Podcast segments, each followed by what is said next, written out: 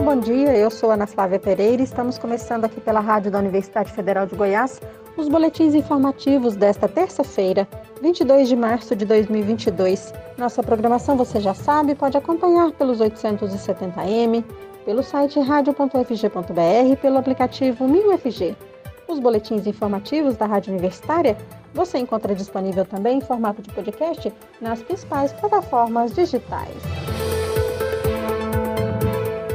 começando a valer hoje a proibição de venda de planos de saúde de 12 operadoras, que têm juntas mais de 83 mil beneficiários. A lista dos planos suspensos foi divulgada semana passada pela Agência Nacional de Saúde Suplementar ANS e pode ser consultada no site da entidade. A suspensão acontece devido a reclamações relacionadas à cobertura assistencial, encaminhadas pelos clientes entre 1 de outubro e 30 de dezembro de 2021 à agência reguladora. No total, foram analisadas mais de 33 mil reclamações. Segundo decisão da ANS, esses planos só poderão voltar a ser comercializados para novos clientes após as operadoras apresentarem melhora no resultado. E a orientação da ANS é que o consumidor não contrate os planos de saúde suspensos até serem liberados. Em janeiro deste ano, a Agência Nacional de Saúde Suplementar contabilizava cerca de 48 milhões e 700 mil usuários de planos de assistência médica e 28 milhões e 922 mil beneficiários de planos exclusivamente odontológicos. Este ano, juntamente com a campanha de vacinação contra a gripe, que começa em 4 de abril, terá início também a campanha nacional de vacinação contra o sarampo. As duas vacinas, tríplice viral e influenza serão ofertadas para aplicação no mesmo dia, conforme recomendação do Programa Nacional de Imunizações. A vacinação contra o sarampo será voltada a mais de 12 milhões de crianças entre 6 meses e 5 anos de idade incompletos e trabalhadores da saúde, que serão convocados a atualizar a situação vacinal. A imunização contra as formas graves de infecção pelo vírus influenza será realizada entre 4 de abril e 3 de junho e terá duas etapas. Na primeira, entre 4 de abril e 5 de maio, serão vacinados idosos a partir de 60 anos e trabalhadores da área da saúde.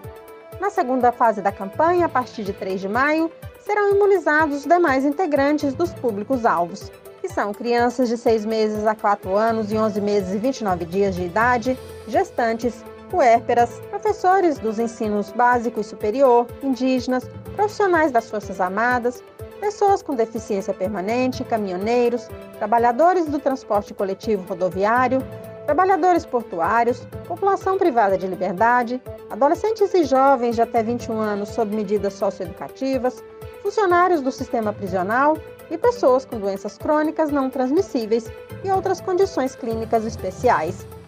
A única mudança dos grupos contemplados neste ano em relação às temporadas anteriores é a exclusão de crianças de 5 a 6 anos do público-alvo da vacinação contra a gripe. Segundo a Organização Mundial da Saúde, o vírus influenza está relacionado a cerca de 650 mil mortes por ano no mundo. A entidade estima que todos os anos, 20 a 30% das crianças e 5 a 10% dos adultos tenham contato com o vírus causador dessa enfermidade. No Brasil, a campanha de vacinação de 2021 não atingiu a meta de contemplar pelo menos 90% de todos os indivíduos que integram os públicos-alvo. No geral, apenas pouco mais de 70% das pessoas elegíveis para tomar a dose contra a influenza foram aos postos de saúde durante a campanha do ano passado. A vacina contra a gripe só é contraindicada para crianças com menos de seis meses de idade e para indivíduos que tiveram alguma reação grave nas doses aplicadas em anos anteriores. Todos os anos, a formulação da vacina contra a gripe se modifica de acordo com a orientação da Organização Mundial da Saúde. A ideia é contemplar no imunizante as cepas do vírus influenza que estão circulando com mais intensidade naquele período. Na campanha anual, o Brasil utiliza uma vacina trivalente, isso significa que ela traz cepas virais diferentes. Mas lembrando que os vírus presentes na vacina são fragmentados e inativados durante o processo de fabricação. Isso elimina qualquer probabilidade de eles causarem a doença.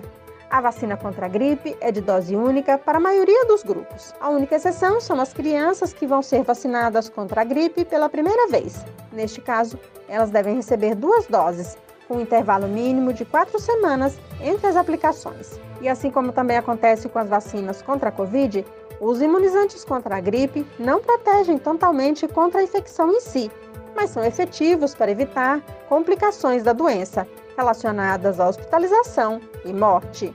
Ou seja, tomar a vacina pode até não impedir de pegar o vírus influenza, mas diminui consideravelmente o risco de o quadro evoluir para algo mais grave. Os estudantes aprovados na primeira, segunda e terceira chamada do SISU 2022-1 para ingressar na Universidade Federal de Goiás, que fizeram a confirmação de vaga online, agora precisarão ir presencialmente à universidade para finalizar a matrícula. No caso dos aprovados para cursos em Goiânia e Aparecida de Goiânia, a matrícula presencial será realizada no Campus Samambaia, no Centro de Cultura e Eventos, de maneira escalonada, a partir do dia 24 de março, próxima quinta-feira. Matrícula irá até o dia 1 de abril, mas o estudante precisa ficar atento ao cronograma de comparecimento determinado pela UFG. Os aprovados para o campus Goiás da UFG irão fazer matrícula presencial nos dias 30 e 31 de março e 1 de abril, na cidade de Goiás. Ontem, durante sua participação no programa Boa Semana UFG, aqui na Rádio Universitária, a reitora da UFG, professora Angelita Pereira de Lima, contou à jornalista Ana Paula Vieira que no primeiro dia de matrícula presencial em Goiânia, a van da vacinação da Secretaria Municipal de Saúde da capital estará na UFG para imunizar todos os interessados contra a Covid-19.